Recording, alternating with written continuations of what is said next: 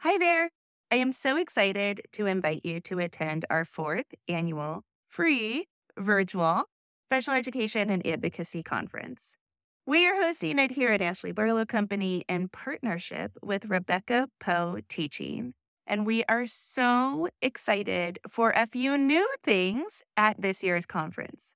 The first new thing is that we have not just one, but two different tracks for attendance. For the first time ever, we have created a track that is specific for school staff and teachers. We also still have that traditional track that we intend to be really great for parents and caregivers in the IEP arena. So, yes, we have a teacher track and a parent track. On that teacher track, you are going to learn about things like easier data collection, Gestalt language processing, behavior reading, and other super hot topics in special education practice, as well as advocacy. On the teacher and caregiver track, you're going to learn about stress management for caregivers, using adaptive books, something that I have really kind of um, dove into here at my own house, inclusion advocacy, advocacy strategies, and so, so much more.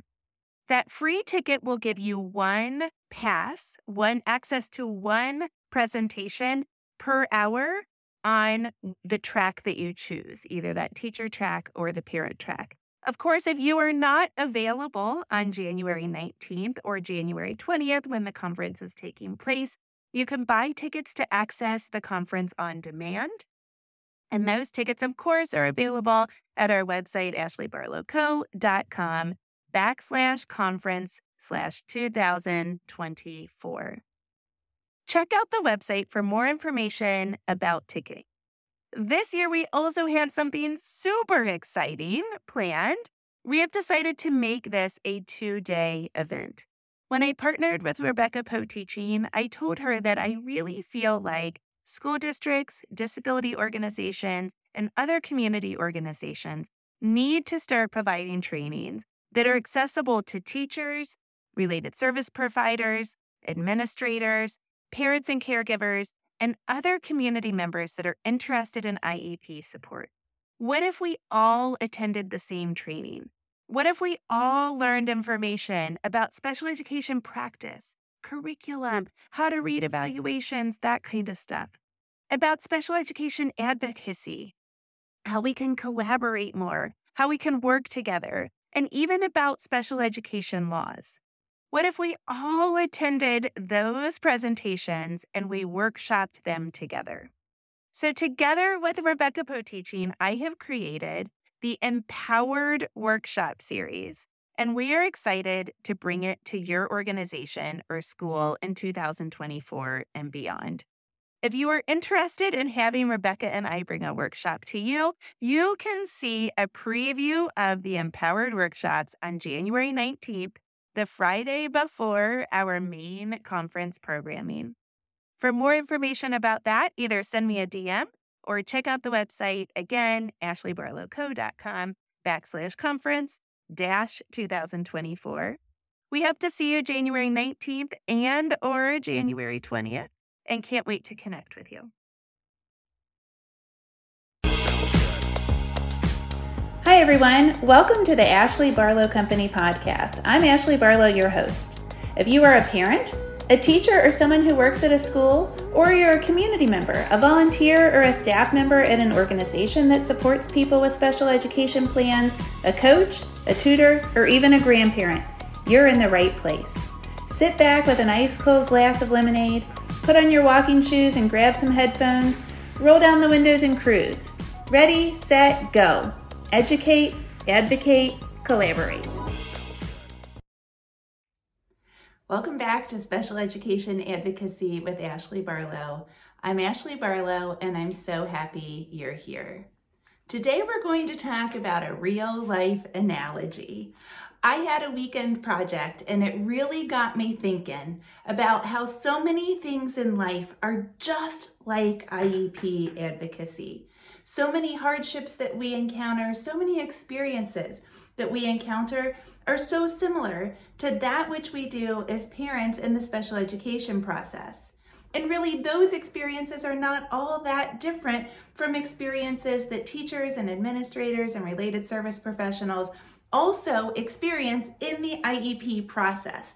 And so I want to share with you today an analogy that I had, and I bet it will get you thinking about experiences that you have had that are really not all that dissimilar from your experience in advocating for your child who's on an IEP or a 504 plan. First, though, I want to invite you to join me for a free webinar that I'm hosting on April 30th, where we're going to be talking about preparing for the IEP meeting. Now, I have a product that is for sale on my website that gives you this step by step guide. But on April 30th, I am giving it to you for free in a webinar. I encourage you to join me on April 30th. We will be meeting at 9 o'clock Eastern. Pop over to my website to register. I'm going to be giving you the seven simple steps that I use to prepare for every single IEP meeting, whether it's mine or it is that for another child. So join me on April 30th at 9 a.m. If you can't make it, by the way, go ahead and register and you'll get the recording afterwards. Okay, so let's talk today about how special education and the real world are very, very much the same. So, first, I want to tell you that I always say special education advocacy because I feel like we all are advocates for the special education process and for the child who is receiving special education services. Oftentimes, people will say to me, Boy, you really fight for kids. You are such a fighter. You do a great job fighting. And I don't love the word fight because we are tasked with the job of being part of this IEP team. We are supposed to be part of a team. We're supposed to collaborate and communicate and work together and kind of put everything together. And I feel like advocate kind of encompasses what our goal is. Our goal is to communicate for the child, to work together for the child, to make, meet conflict when we have to meet conflict with thoughtful discussion and with constructive criticism and with ideological concepts. We should meet one another and we should advocate. I don't really think fighting gets anything done. And so, special education advocacy to me means just that that kind of collaborative piece, that teamwork that doesn't always mean everything is hunky dory and there's no problems. Rather, it means that we are working together as a team and addressing conflict when it is necessary. And so many times in our lives, in the other part of our lives, we're experiencing conflict. We have to work as a team, we have to think outside the box, etc. So, about oh, it's maybe even been a year ago. You know, it's 2021, and I always say that the last year, in some ways, feels like it was about six days long, and in other ways, it feels like it was um, five years long. so I don't really remember when this happened. But a few months ago, let's say, I peeked back in my backyard and there was a man back there. And I thought, well, that's kind of odd. So I walked back and said, "Hi, can I help you?" And the closer I got, um, the the sooner I was to realize that it was the city planner guy, the guy that's in charge of giving you a building permit if you're doing some kind of building, the guy that takes complaints about building code and that kind of thing. And of course, as an attorney in our community, I know this gentleman. And I said, What can I do to help you? And he said, Well, the people that live below you, and it is significantly below me. I'm not good at distance, but I would say that the house that is adjacent to me in the back probably sits about 100 feet below, no, maybe even 100 yards, like an entire football field below the grade of my house, just straight downhill. And he said, the people that live below you are experiencing water problems. Well, I couldn't imagine that they weren't experiencing water problems because they sit down in this valley. When you pull onto their street, you have to go down a pretty steep hill. They're at the bottom of the hill. Um, they, you know, kind of bought a house down in a bowl. And um, he said, So I was just coming to see if you had made any changes. And I said, Well, I haven't made any changes, but we have noticed also that um, our hill is starting to erode a little bit, it's starting to slip a little bit. And I used to do a lot of hill slide litigation. For some reason, I did one and I must have done it well. So I kept getting referrals for it, even though it wasn't really my favorite thing. And so I knew the signs to look for for hill erosion, and mine were pretty obvious. And so I said, We're going to put together a plan in the next little bit and we're going to see if we can try to figure it out. So last year, we did a couple of things um, to try to preserve our hill. Um, we planted a few trees, a couple of um, plants, put in a, a little bit of um, of let's just say stuff to try to hold the, the hillside up. And this year, I noticed that one of our downspouts was not draining well. My house was built in um, the 60s, and I don't think the downspouts have been um, dug up and redone since my house was built, um, which means, of course, that they had crushed underground and the water wasn't draining out okay. So at this point, I call the plumber and I say, hey, come give me a bid to dig out my downspout. And the plumber comes and the bid was astronomical. Now, I love hard work. I love to get sweaty in the garden. I love to um, paint something, although with my autoimmunity, I get really weird cramps in my hand. So now I don't love to paint because I feel completely inadequate when I'm painting because I have to take all these breaks to stretch my hand.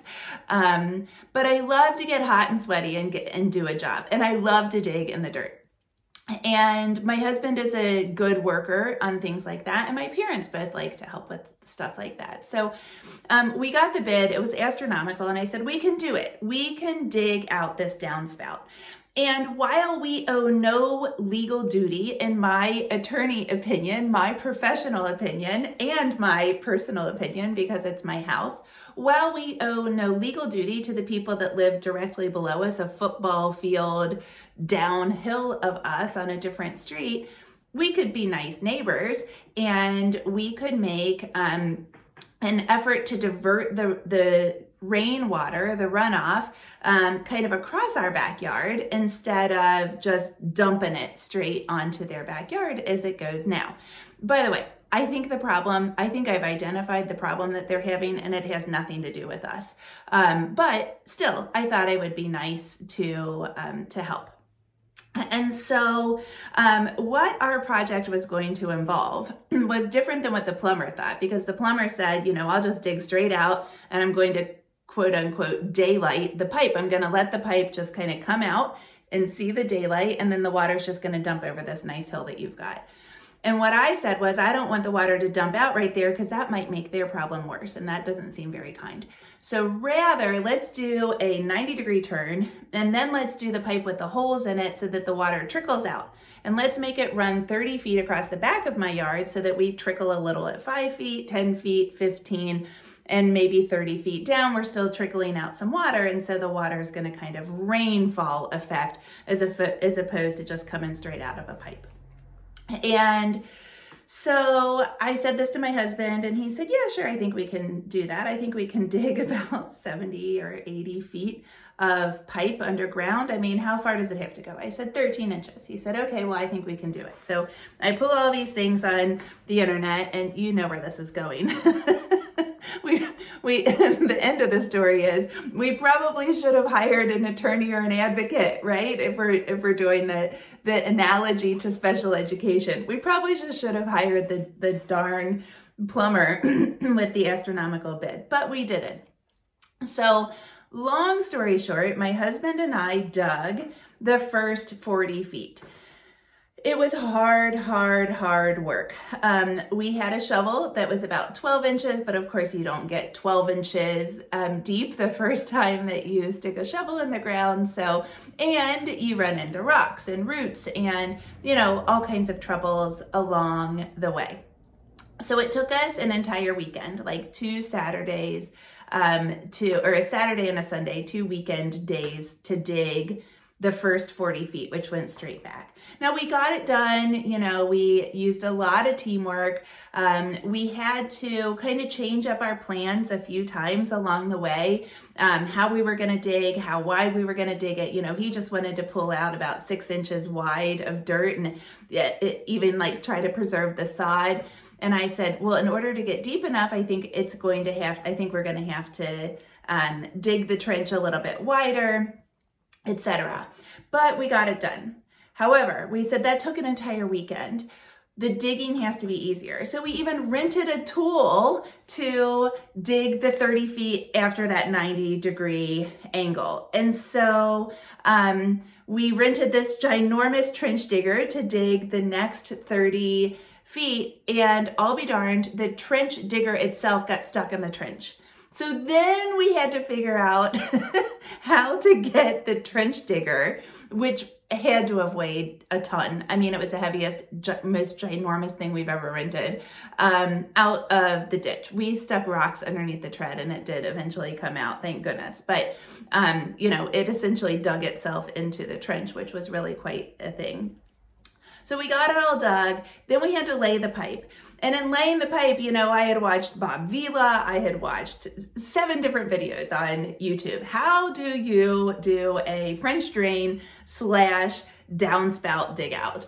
Um, and we kind of me- meshed them all together. You know, we took information from all these different sources and we ended up using a landscape fabric to keep roots out of the seams. We used PVC pipe instead of corrugated pipe that seemed likely to crush again. Um, we used a combination of rock because I just couldn't decide if I wanted river rock or um, pea gravel.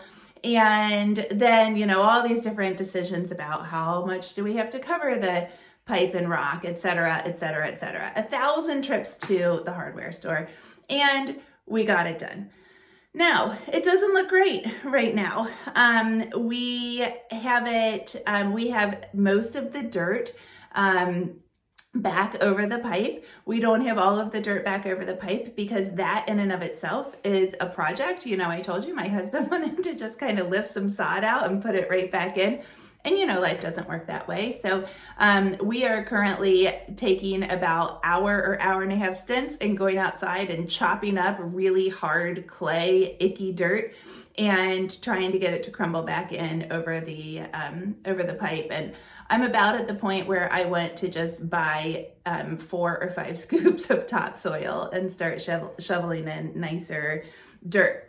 So the project still isn't finished. Of course, the project is never finished, but it's looking better and I'm sure that we'll have some grass seed on it in a little while. So the entire time I did this, I was thinking, you know, as I do, I, I am a thinker. Um, some might call it rumination, but let's call it thinking for now. I was just, you know, just thinking life happens. And so you're thinking about stuff. And at some point I thought, this is really, really, really, really, really hard. And we are really, really doing a good job and we're working together.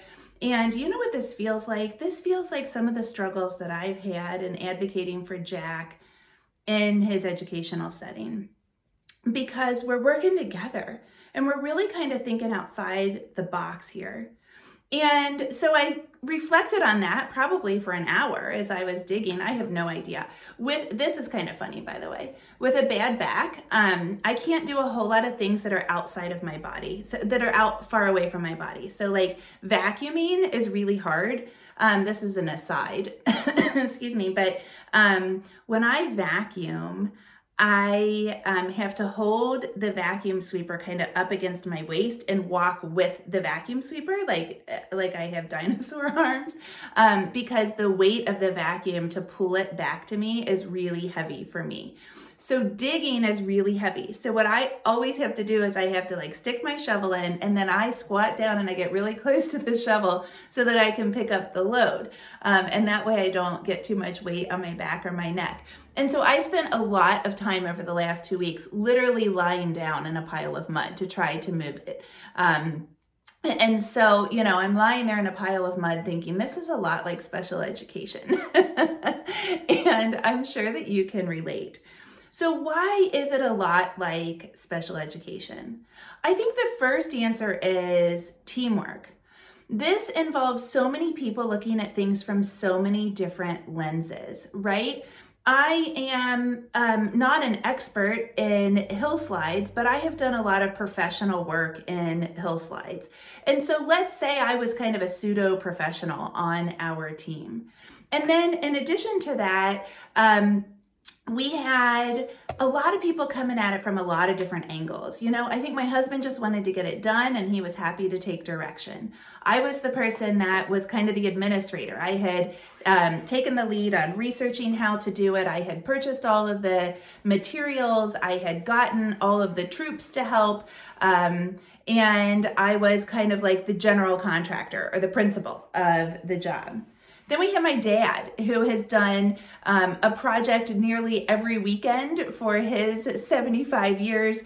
And um, he has an opinion. He knows how to do things very well. We um, listened to his opinion, and then in some ways, he gave opinions, and we were like, that doesn't make any sense, or that sounds futile, and explained to us why that would work, right? So we had a little conflict sometimes in planning, as you do with every project.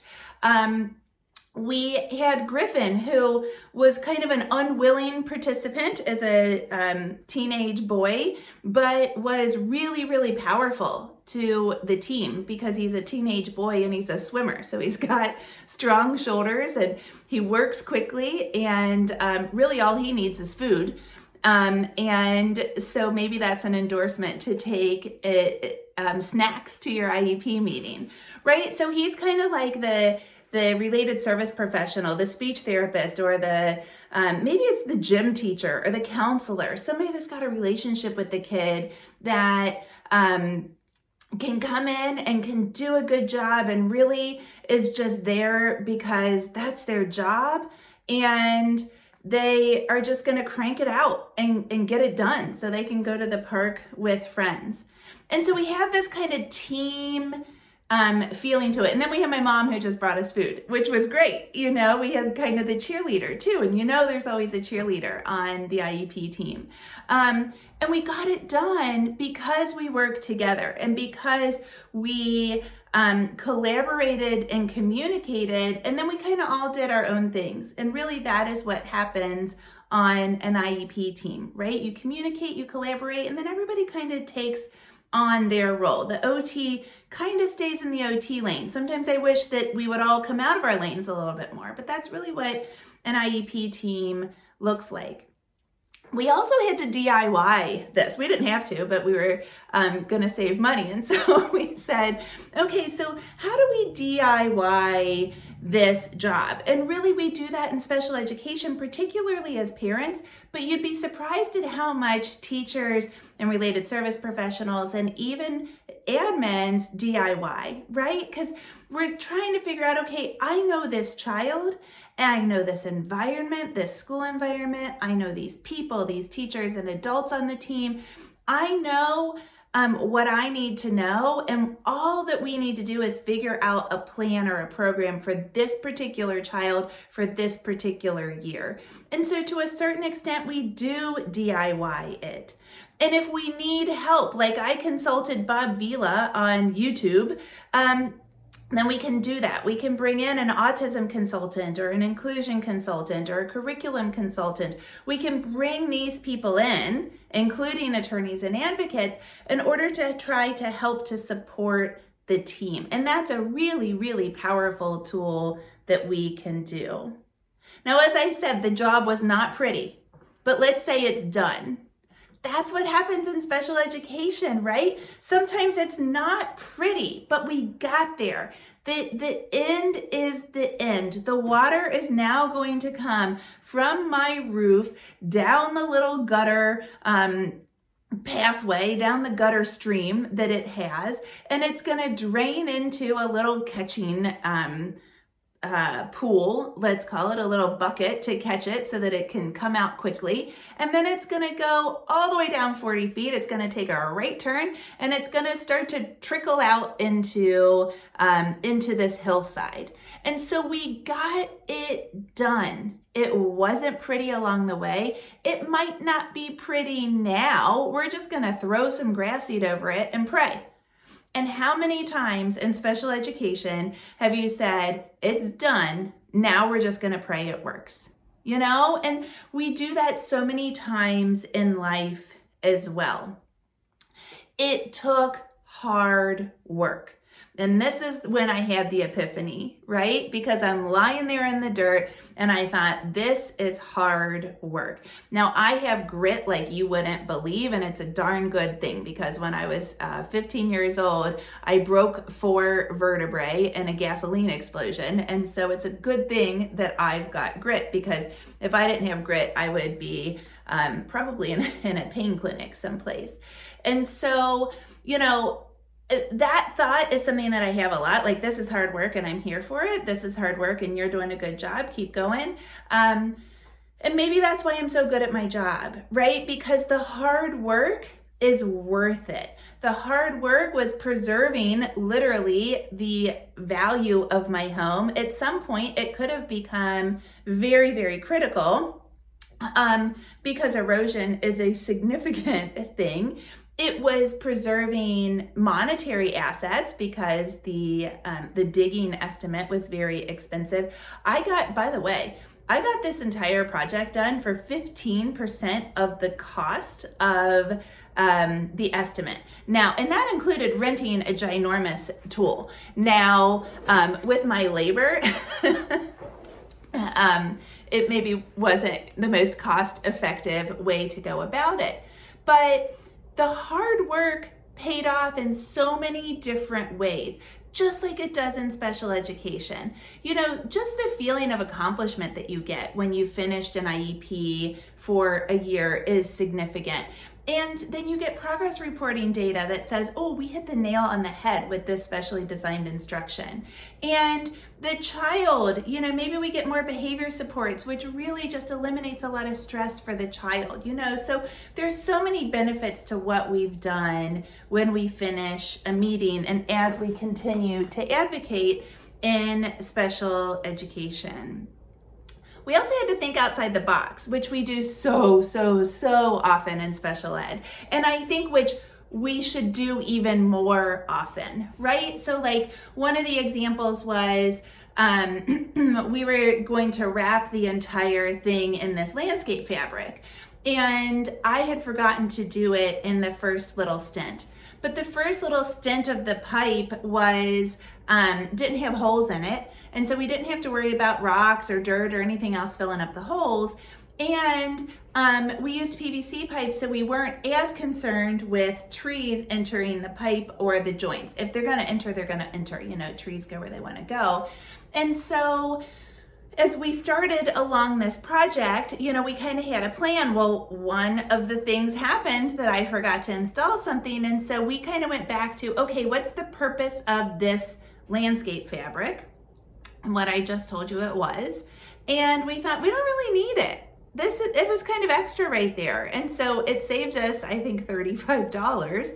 Um, and it also was kind of thinking outside the box. So we just used that fabric on the other end, the end that had the holes. If you are a landscape contractor and I've done it wrong, don't tell me I don't want to know.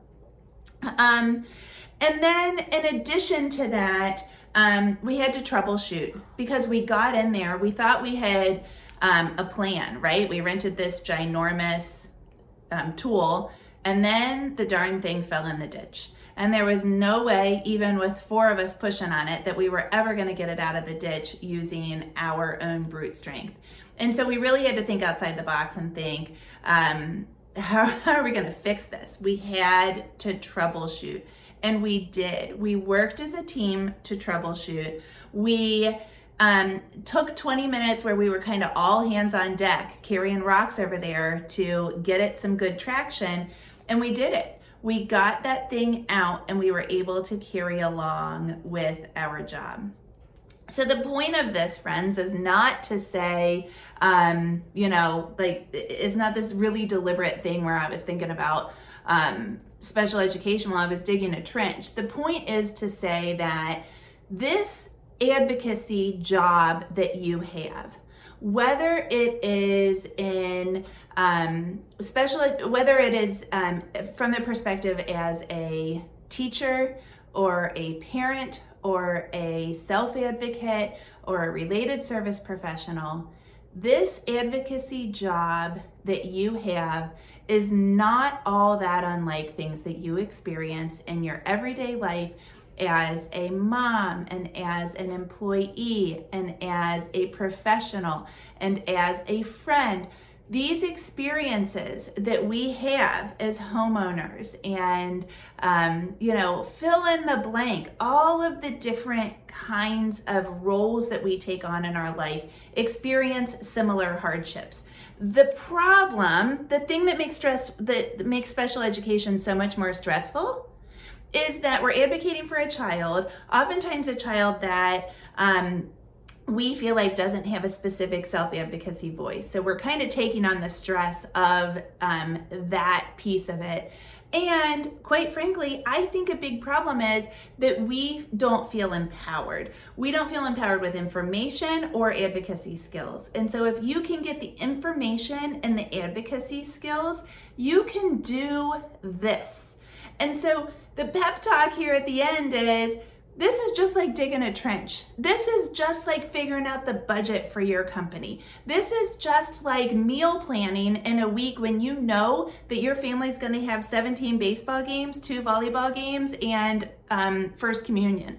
This is not unlike other hardships that you have found, other hardships that you have experienced in many, many different settings you just have to put in the hard work. You have to think creatively. You have to collaborate and rely on other people.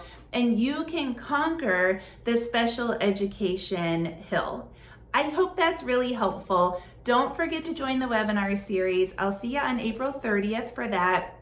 I'll see you next week, same time, same place, for another episode of Special Education Advocacy with Ashley Barlow.